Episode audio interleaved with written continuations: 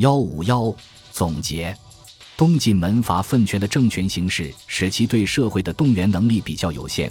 而当南朝皇权变得强大之后，迅速开始用铸币、赋税等财政手段来支持战备活动，政权对社会资源的聚敛程度显著提高。为了维持战争经费开支，南朝政权采用的财政手段有举借国债。铸币贬值和变相增加税负等，宋元嘉末大量举借国债而无力偿还，加之赋税减少带来的财政危机，政府只能靠铸币贬值来筹措开支和抵消债务，最终带来币制的彻底崩溃。但南朝的铸币行为与现代社会的发行纸币又有不同：一、铜币的重量最终决定其购买力；二、政府铸币。哪怕铸造不足值铜币的能力有限，而社会上仍流通着大量汉代以来的铜币，新铸不足值铜币的购买力最终会低于足值铜币，从而形成不同铜币的兑换比例。三，南朝的部分赋税也是征收铜币，当铜币贬值后，政府的税收也在随之缩水。梁武帝显然认真考察了之前政权铸币税收的教训。所以，他取消了征收钱币的财产税等税种，使税收以实物为主。铸币、铁钱贬值就不会造成政府税收减少。这样做的最终后果就是使铁钱价值跌落到铁的实际价格附近，商品交易又回到了实物易货贸易的水平。同时，政府在铸造铁钱和防范盗铸方面投入了较多成本。而这些成本最终也要转嫁到普通百姓头上。通过以上对南朝财政与战争的讨论可见，南方社会经济的商品化、财政的货币化程度都要比北方高，这会带来社会分工的细密化，已经出现了社会经济走向近代化的端倪。但另一方面，南方的这些新经济因素并未变成军事实力，政权通过变更钱制、税制筹措军费。使得南方货币体系和整体经济多次遭遇重大动荡，对民生及社会整体也造成了较大破坏。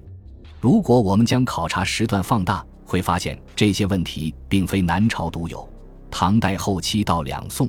几乎又将南朝这一幕重演了一遍。北朝的财政体系主要基于均田制和租庸调制，以实物租调为主，实现统一的隋和稍后的唐代。依然维持均田制、租庸调制的基本格局。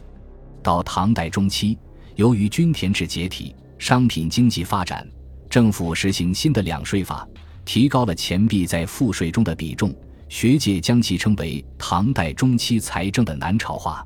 但钱币用途增加之后，立刻发生了不敷使用、钱重物轻的问题，和南朝时期如出一辙。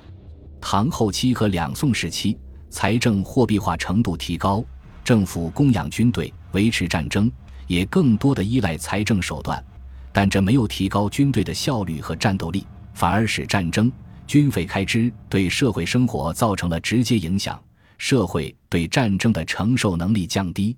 这也几乎是南朝历史的重演。作为对比，社会发展程度更低、商品经济与货币更少的北方，军事实力却一直占优势。最后由北方政权攻灭南方，实现中国的统一。南方社会也被拖入更为简单落后的状态。从隋的统一到元的统一，都是在上演这一幕。朱元璋建立明朝，为了对抗北方的军事压力，维持基本的军事实力，也有意识地压制南方新经济因素，实行了一套粗朴而有效的。被学者黄仁宇批评为缺乏数目字管理的财政军事制度，这背后可能隐藏了一个长期被学界忽视的问题：在商品经济发展、社会走向复杂化的过程中，可能必然经历军事动员能力下降、社会对战争承受能力降低的阶段。如果社会能挺过这个阶段，实现初步工业化，就能获得军事优势。但如果在这个阶段被北方简单社会攻灭，则永远没有工业化的可能性。从南朝到明清，中国历史可能一直在这个大循环中徘徊。